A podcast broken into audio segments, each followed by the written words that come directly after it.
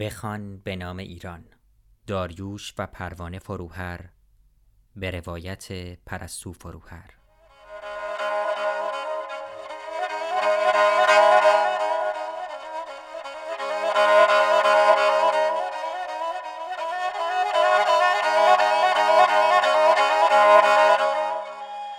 فصل دوم، زمانی برای انقلاب، پاره چهارم. کم کم موج اعتصابات کشور را فرا گرفت. بسته شدن بازارها، تعطیلی حوزه‌های علمیه و دانشگاه‌ها به مطبوعات و واحدهای تولیدی و اداری سرایت کرد. یکی از اولین اعتصاب‌ها را کارگران شرکت دخانیات تهران در مهر ماه کردند که یکی از اعضای قدیمی و فعال حزب، اسماعیل فاضل پور، نقش تعیین کننده‌ای در آن داشت و به نمایندگی از کارگران برای مذاکره با طرف مقابل برگزیده شد.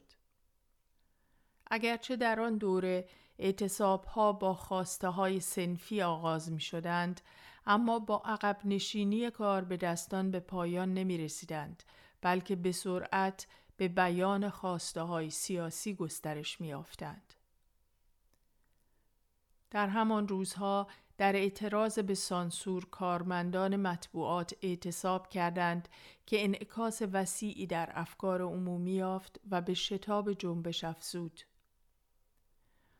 با ترک خوردن سد سانسور در مطبوعات، روزنامه‌ها به بلندگوی حرکت‌های انقلابی بدل شدند و پر شدند از گزارش تلاش‌های مخالفان. اعتصاب کارگران و کارمندان شرکت نفت نقطه اوجی در خیزش انقلاب ساخت، چرا که در باور عمومی بسته شدن شیرهای نفت مترادف با ضربه نهایی به حکومت بود. با آغاز سال تحصیلی، فضای مدرسه من هم به کلی سیاسی شده بود. روندی که از سال تحصیلی پیش آغاز شد و در این سال به شدت اوج گرفت. مدرسه جایی شده بود برای تعطیل کردن کلاس‌ها و شرکت در ماجرای پرجاذبه انقلاب. همراهی با انقلاب از چنان قطعیتی برخوردار بود که به یاد ندارم حتی لحظه‌ای در مورد چرایی آن فکر کرده باشم و یا در گفتگو با همکلاسی‌هایم کلامی در تردید از آنها شنیده باشم. تنها گروه کوچکی از شاگردان بودند که بیشتر به دلیل وظیفه شناسی از تعطیل شدن کلاس‌ها و عقب افتادن از درس ابراز نارضایتی محتاطانه‌ای می‌کردند. بقیه اما سرشان را تکان می‌دادند و آنها را خرخون می‌نامیدند. سال سومی بود که من شاگرد این مدرسه شده بودم. دبیرستان دخترانه خوارزمی که کمی بالاتر از چهارراه پهلوی و نرسیده به چهارراه تخت جمشید قرار داشت. در طول دوره تحصیل در این مدرسه از آن دست شاگردهای شلوغ و شیطانی بودم که ناظم‌ها چپ چپ نگاهشان می‌کردند. اما چون درسم خوب بود، سیستم انضباطی مدرسه با مدارای بیشتری با من تا می‌کرد. آن سال در تعطیل کردن کلاس یکی از پیش خدمها شده بودم و گاهی هم خبرنامه‌های تا شده را به مدرسه می بردم و مخفیانه پخش می کردم. شلوغی در آن روزها از یکی از کلاس‌های بالاتر شروع می شد و به سرعت تمام مدرسه را در بر می گرفت. یکی بعد از دیگری در کلاس‌ها باز می شد و بچه ها به راه روها می ریختند. کیپ هم راه می رفتند، پاهایشان را با هر قدم به زمین می کوبیدند، مشتهای گره کردهشان را در هوا تکان می دادند و شعارهای انقلابی سر می دادند. ساختمان می لرزید و فضای آن لبریز می شد از حرارت، بوی بدنهای به هم فشرده و فریادهای دخترکان نوبالغ. برای مدتی این راهپیمایی‌ها به طبقات مختلف و حیات مدرسه محدود ماند تا سرانجام روزی فرا رسید که تظاهرات ما پا به خیابان گذاشت. برای بیشتر ما شاگردان آن مدرسه که به اقتضای تربیتمان تحت نظارت خانواده به سر برده بودیم، این حرکت دست جمعی به خیابان با جهشی درونی به سوی استقلال و حضور اجتماعی همراه بود. سرازیر شدن به خیابان و رفتن با سیر تظاهرات از من جسارت بیشتری می‌طلبید تا دادن شعارهای ضد حکومتی. این شعارها جزئی از زندگی عادی من بودند که پایین اعلامیه‌ها و خبرنامه‌ها می‌دیدم و حتی گاهی خودم آنها را با لتراست می‌چسباندم. اما حضور در تظاهرات خیابانی، بدون حضور پدر و مادرم، بدون آقای کریم خانی یا کس دیگری از خانواده سیاسیم، پیمودن راه‌هایی که تا آن هنگام به تنهایی نرفته بودم، برایم تازگی داشت و همراه با کنجکاوی و دلهره بود.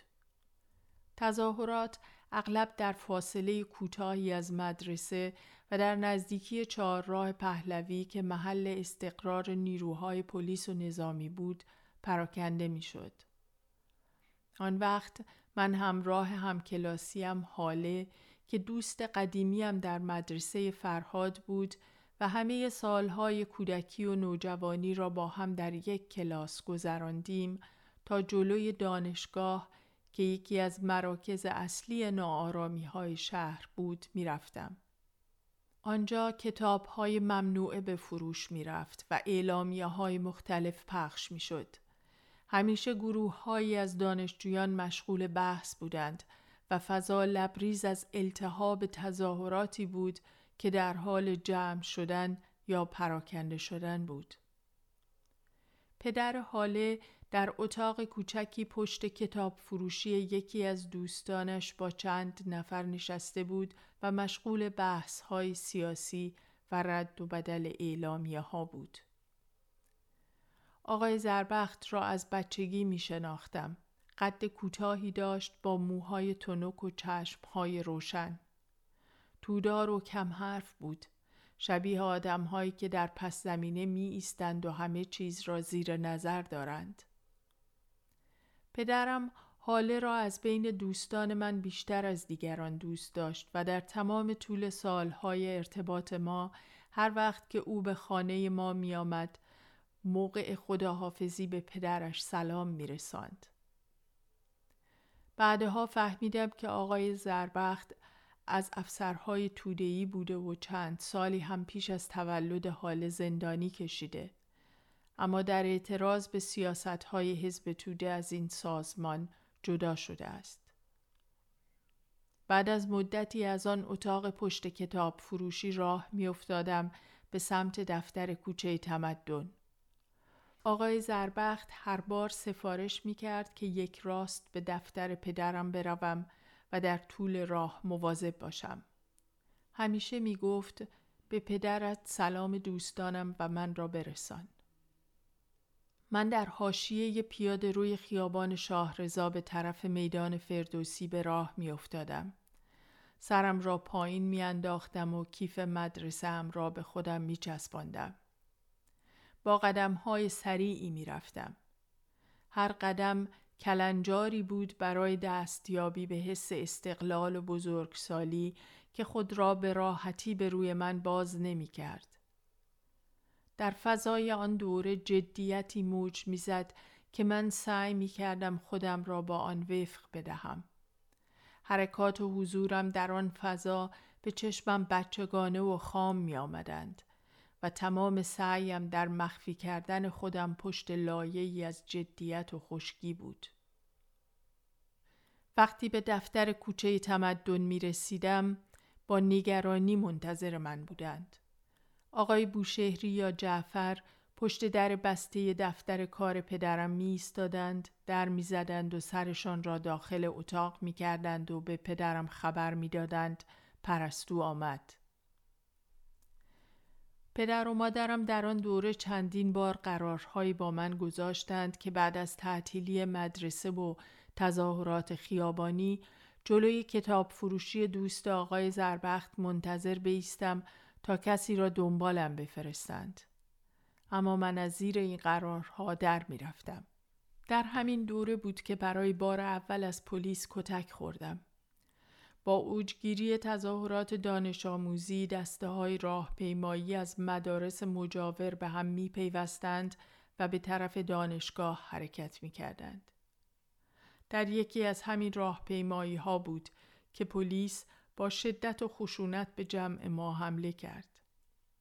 گاز اشک‌آور هوا را مه‌آلود کرده بود، صدای جیغ یک بار فضا را پر کرده بود و هر کس به طرفی می دوید. دست درشت پلیسی شانه مرا گرفت و سوزش عمیق ضربه یک باتوم را روی کمرم حس کردم. چند بار هم در گریز از پلیس زمین خوردم و زیر دست و پا ماندم یا موقع پریدن از جوی پهن خیابان پهلوی لیز خوردم و در آب افتادم. چند بار هم از شدت گاز اشک‌آور به نفس تنگی افتادم. اما به یاد ندارم که از این اتفاقات ترسیده باشم یا دست و پایم را خیلی گم کرده باشم. این درگیری ها با حسی از هیجان همراه بود و هر بار انگار عزم پیشروی را در ما دامن می‌زد. در طی این روزها دخترها و پسرهایی که پای ثابت تظاهرات مدارس مجاور بودند کم کم با یکدیگر آشنا می‌شدند و در تلاقی نگاه‌ها یا در یک حرکت جدی سر یا دست با هم ابراز آشنایی می‌کردند.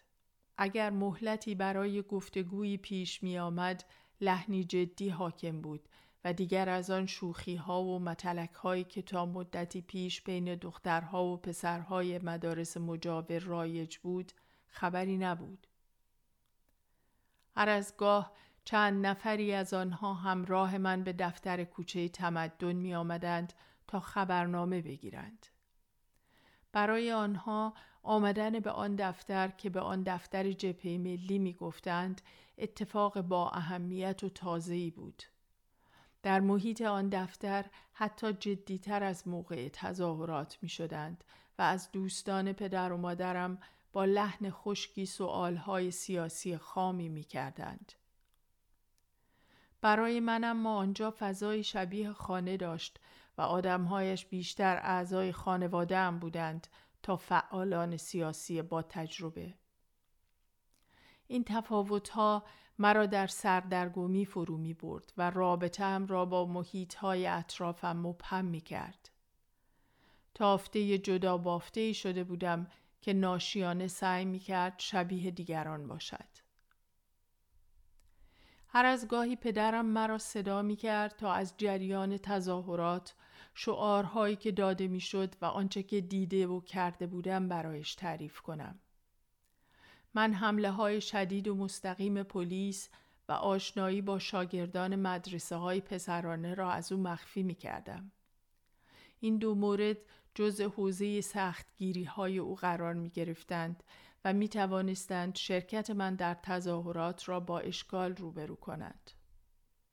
اگر او از آمدن پسرانی به همراه من به دفتر خبردار می شد، آنها را از شاگردان قدیمی مدرسه فرهاد معرفی می کردم که سختگیری های پدرم کمتر شاملشان می شد.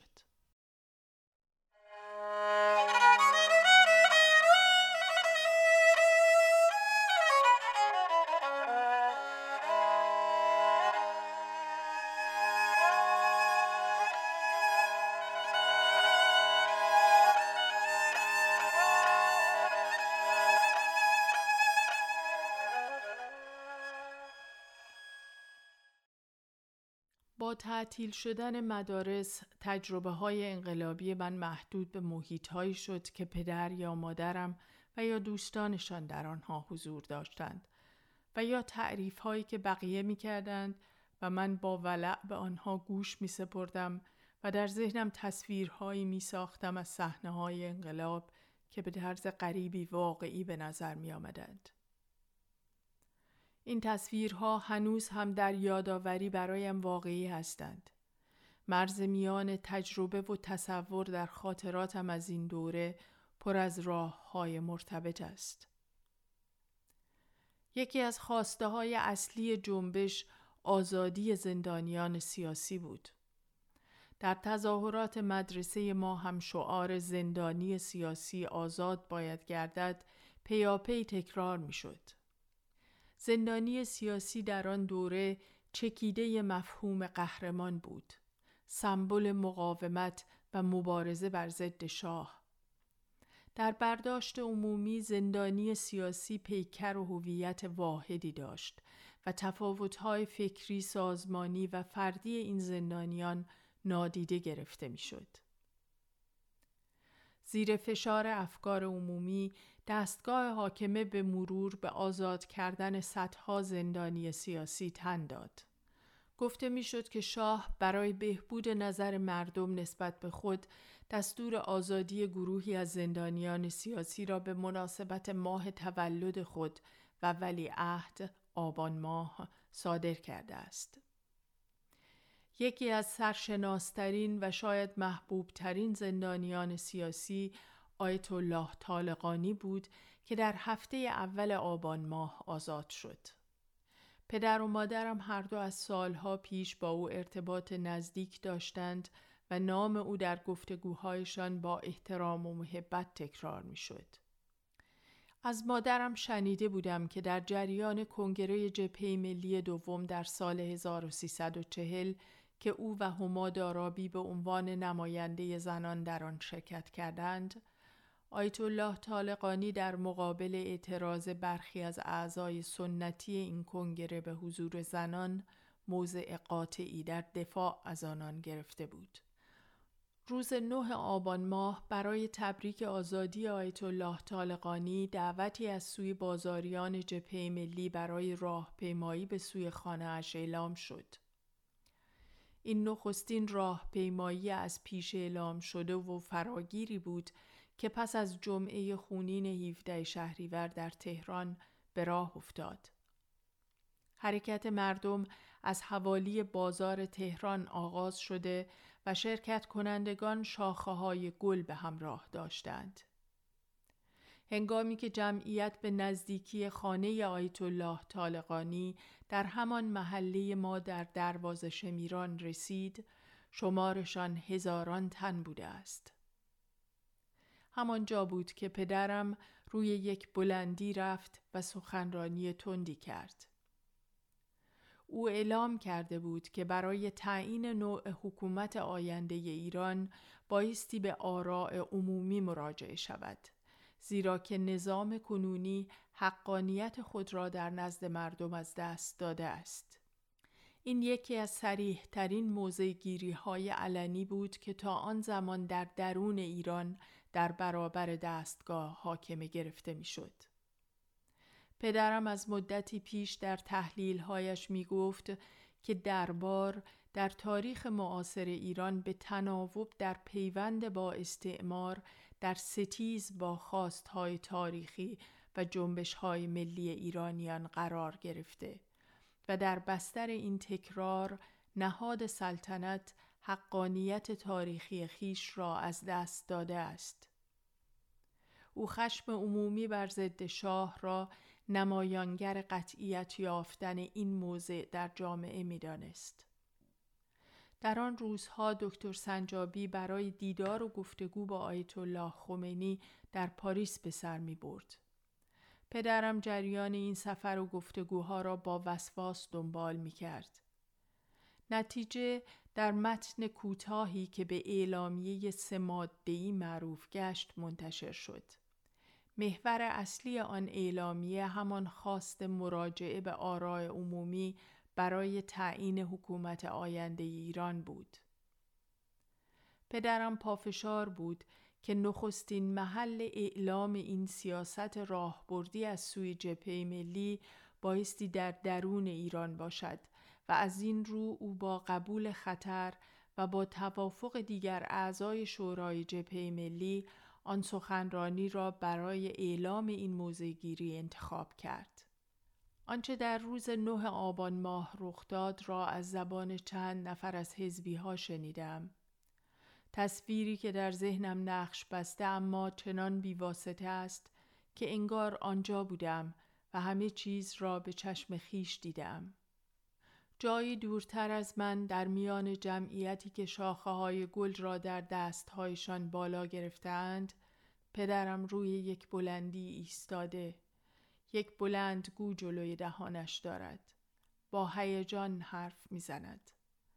با همان ضرباهنگ خاصی که در سخنرانی‌هایش داشت، در جمله‌های کتابی و واژه‌های فارسی که خاص او بودند. دست‌ها و بازوانش به تأکید گفته‌هایش بالا و پایین می‌روند. بالای سر او و آن جمعیتی که انتهایش گم شده، پره‌های یک هلیکوپتر به سرعت می‌چرخند و صدای مهیب و تکراری خیش را تحمیل می‌کنند. او آنچه را که خواسته عمومی می‌داند و مینامد به زبان می‌آورد و جمعیت در تأیید شعار می‌دهد و به شور می‌آید. چهره او برافروخته و سختگیر است. در نگاهش پرخاش و رضایت به هم آمیخته. پیکرش ستون محکمی را میماند. همان حالتی که همیشه در صریح گویی در لحظه موعود داشت. چند روز پس از آن در سیزده آبان اعلامیه سه ماده‌ای به امضای دکتر سنجابی در پاریس منتشر شد. جبهه ملی چهارم تلاش خود را با شعار اصلی استقرار حاکمیت ملی هدف جبهه ملی ایران است آغاز کرده بود.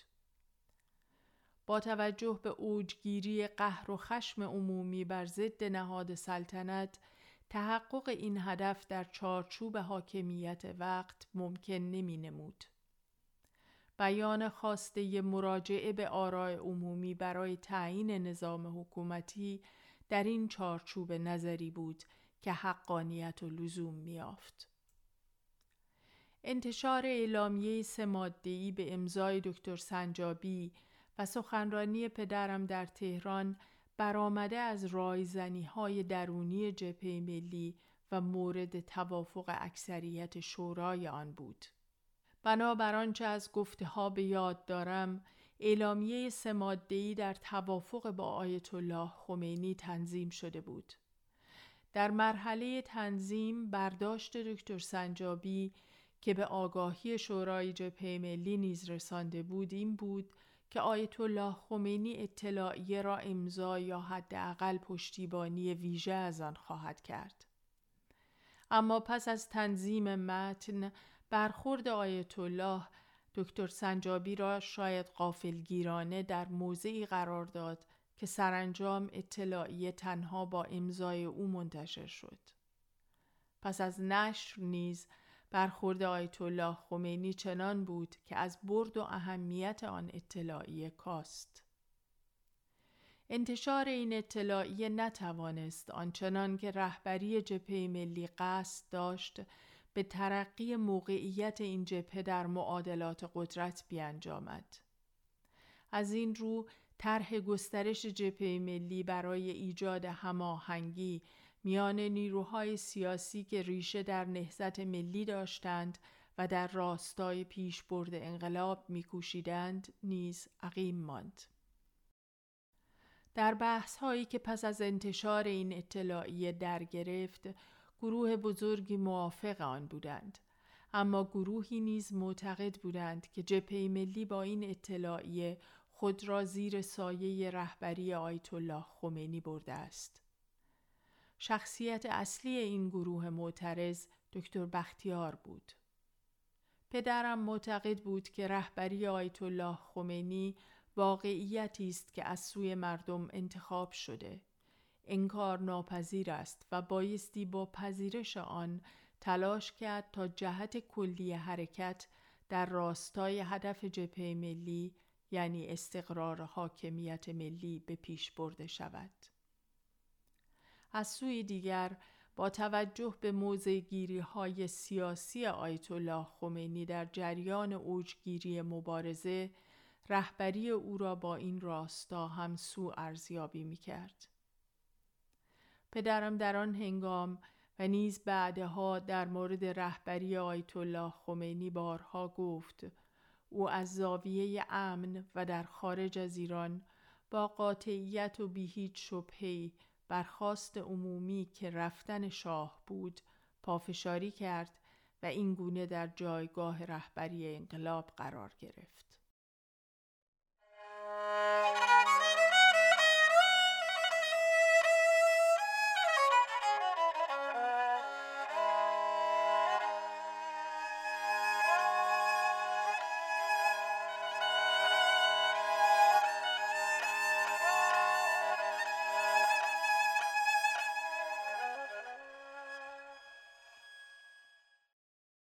پس از بازگشت دکتر سنجابی از پاریس دعوتی برای یک مصاحبه مطبوعاتی در خانه وی انجام شد.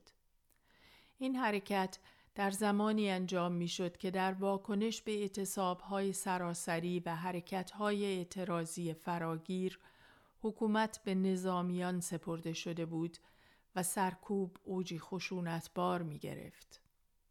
اما از سوی دیگر نیز عده‌ای از سران حکومتی و لشکری و سرمایه‌داران بزرگ بازداشت شده بودند. شاه با قربانی کردن این افراد سعی می‌کرد خود را از خطاها و ظلم‌های گذشته بری نشان دهد و دست آشتی به سوی مردم دراز کند. در همین روزها بود که پیام شاه به مردم از تلویزیون پخش شد.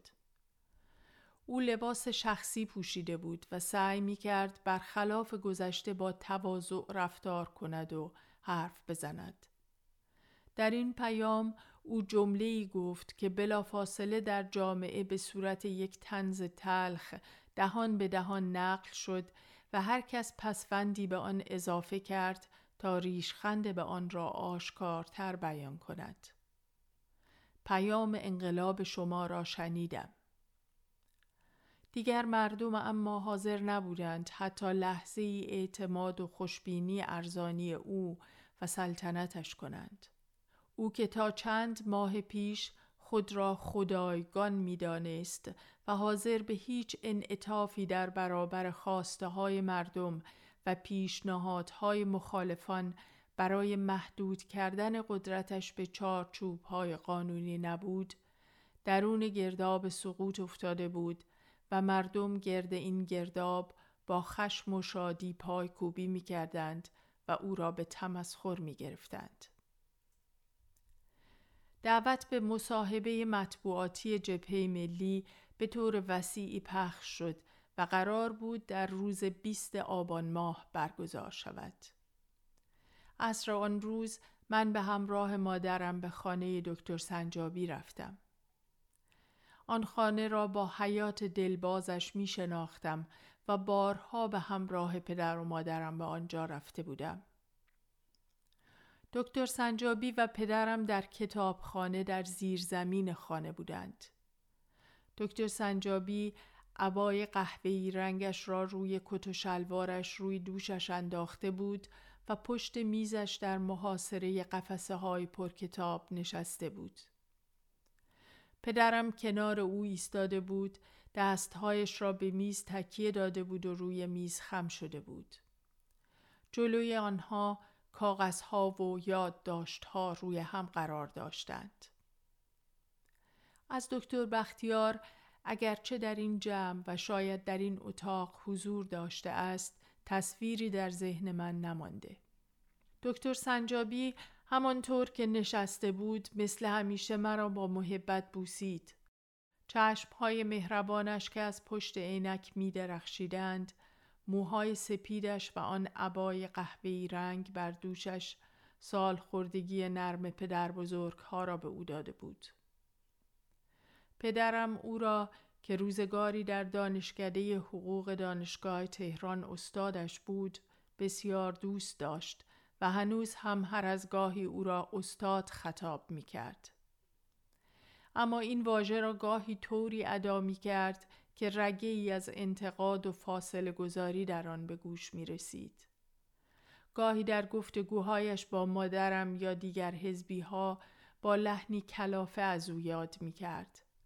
از اختلافاتی می گفت که به صورت مزمن در امتداد همکاری هایشان وجود داشت و از تأثیر پذیری او از کسانی که به قول او دورش را می گرفتند با لحنی نگران صحبت می کرد. من دکتر سنجابی را دوست داشتم. برایم او هم مانند آقای کشاورز صدر که دیگر از دنیا رفته بود و یا دکتر صدیقی از بزرگترهای محترم خانواده سیاسی ما محسوب می شد.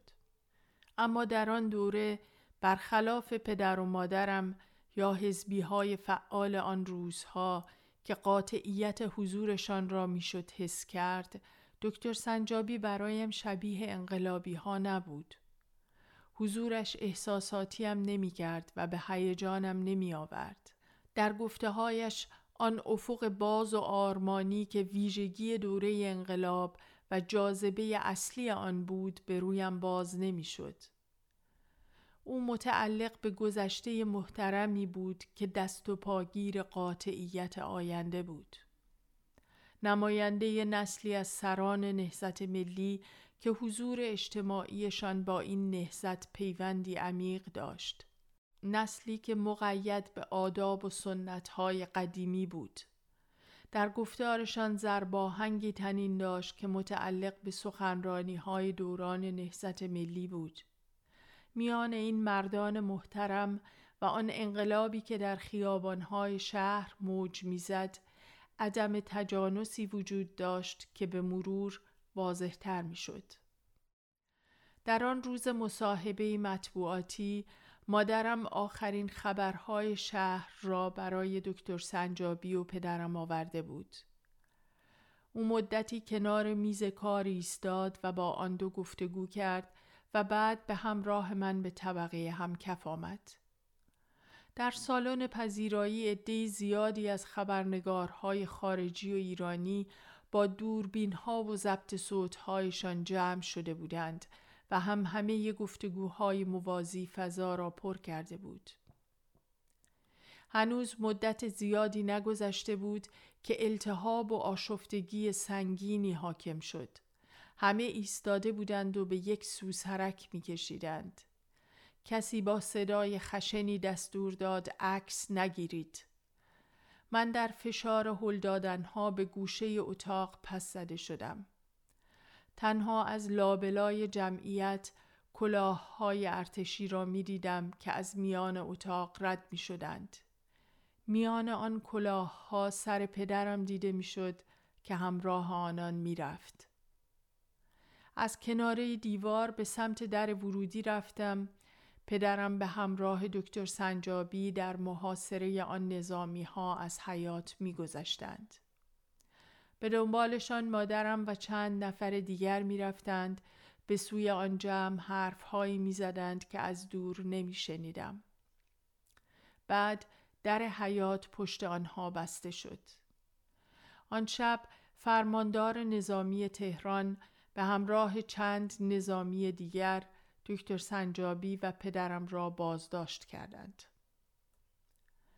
در اتاق پذیرایی ولوله‌ای شده بود. همه همزمان و با صدای بلند حرف می زدند.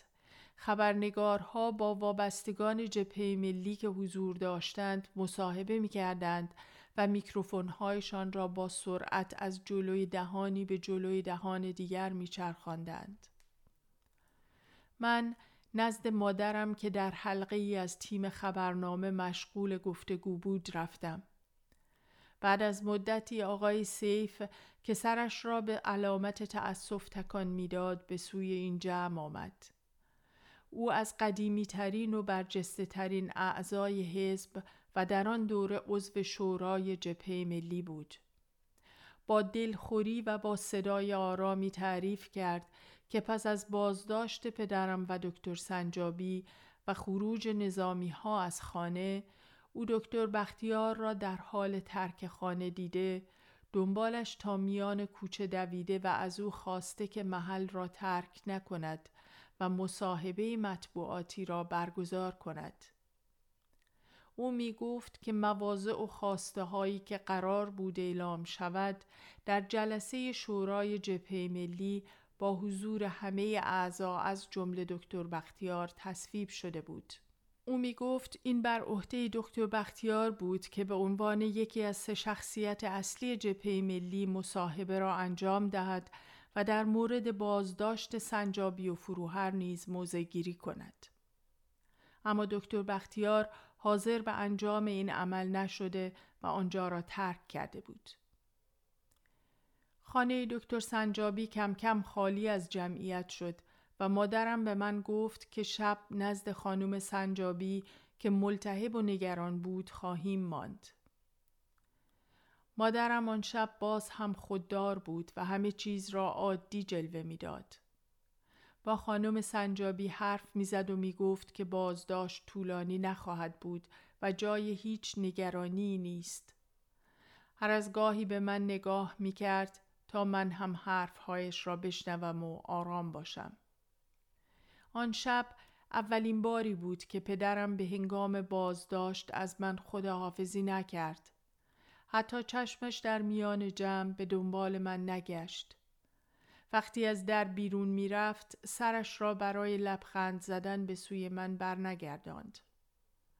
او آنقدر متعلق به دیگران، متعلق به مردم و انقلاب شده بود که انگار دیگر مال من نبود. در یادآوری آن روزها رابطه‌ام با پدرم گم شده است. حضور شخصی او در زندگی و ذهنم که حتی در دوره‌های بازداشت طولانیش برایم ملموس مانده بود، مبهم شده است. تصویری که از او دارم مانند همان تصویری است که دیگران از او دارند، از حضورش در حرکت‌های سیاسی، در مصاحبه‌ها و سخنرانی‌ها.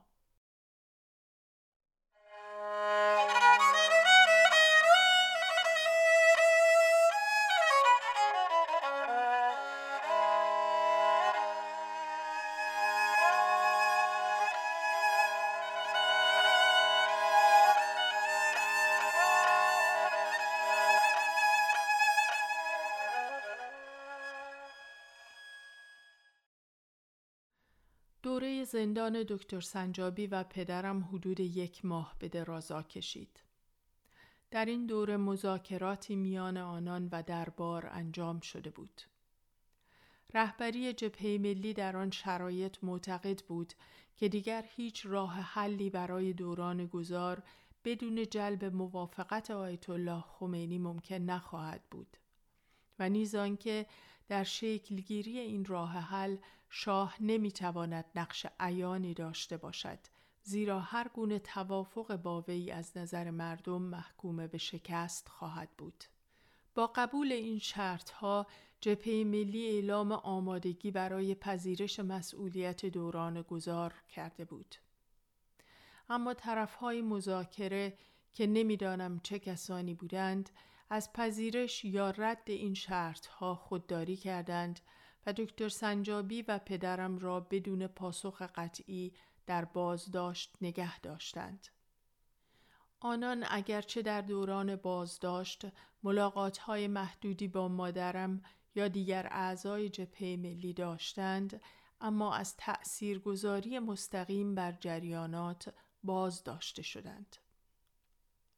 مدت کوتاهی پس از بازداشت دکتر سنجابی و پدرم، آقای کریم خانی پاکتی را از دفتر کوچه تمدن تحویل گرفت تا برای انتشار متن درون آن به نام جبهه ملی اقدام کند.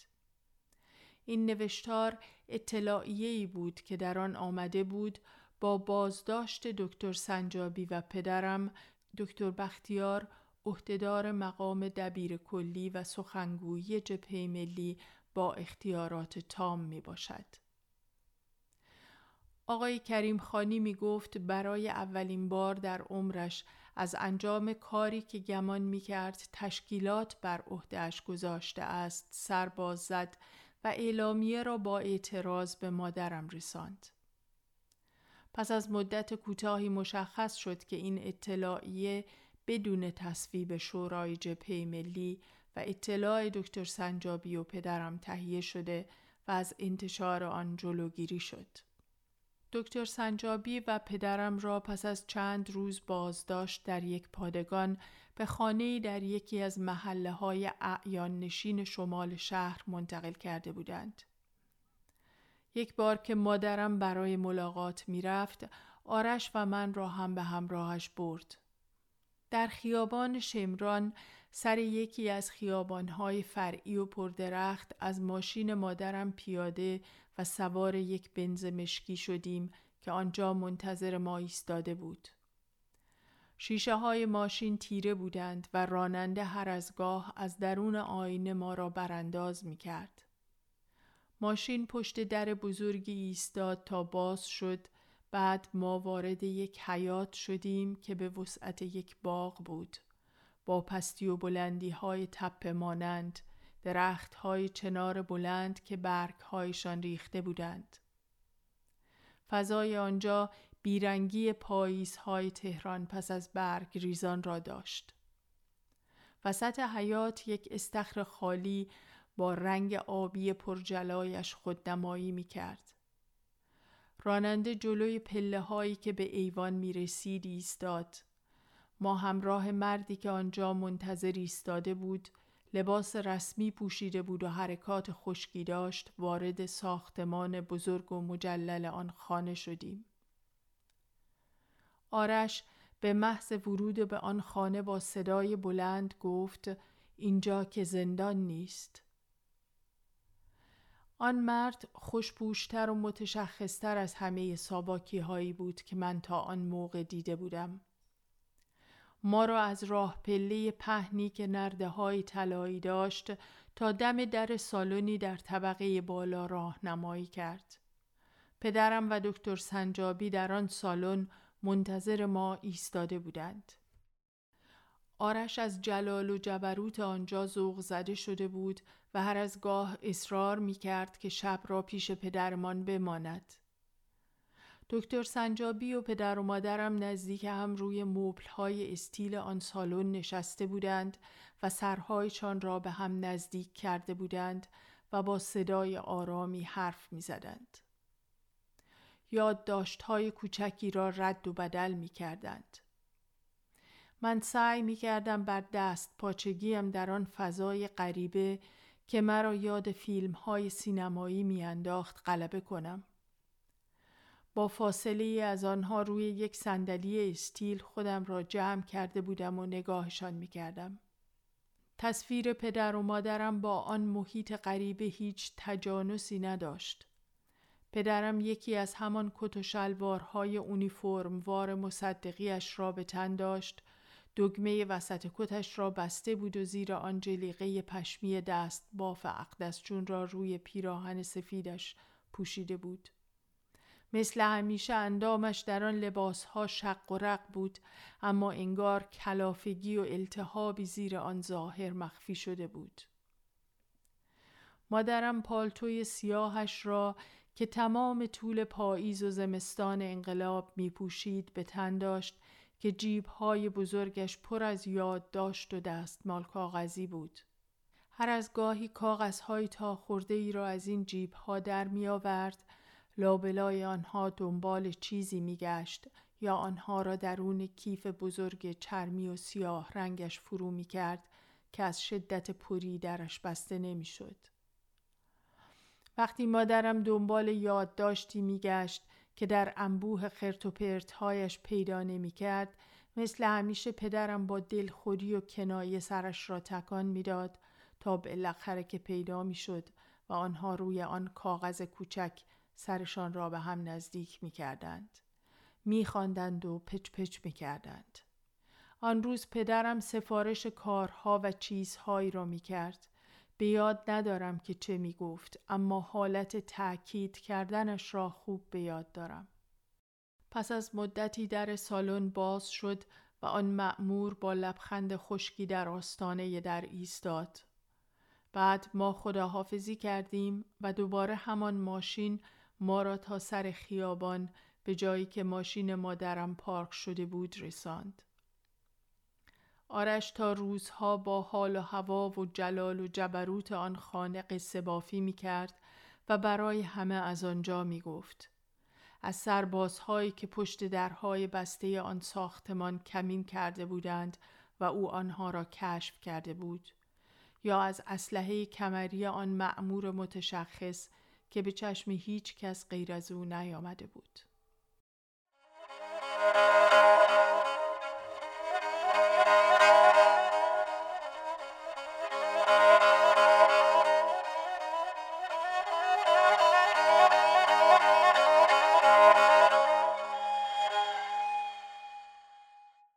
آنچه شنیدید پاره‌ای از کتاب بخوان به نام ایران نوشته و با صدای پرستو فروهر بود که به همت نشر آسو شنیداری شده است. عکس‌ها و روایت‌های بیشتر درباره این قسمت را می‌توانید در وبسایت روایت‌های پرستو فروهر دنبال کنید.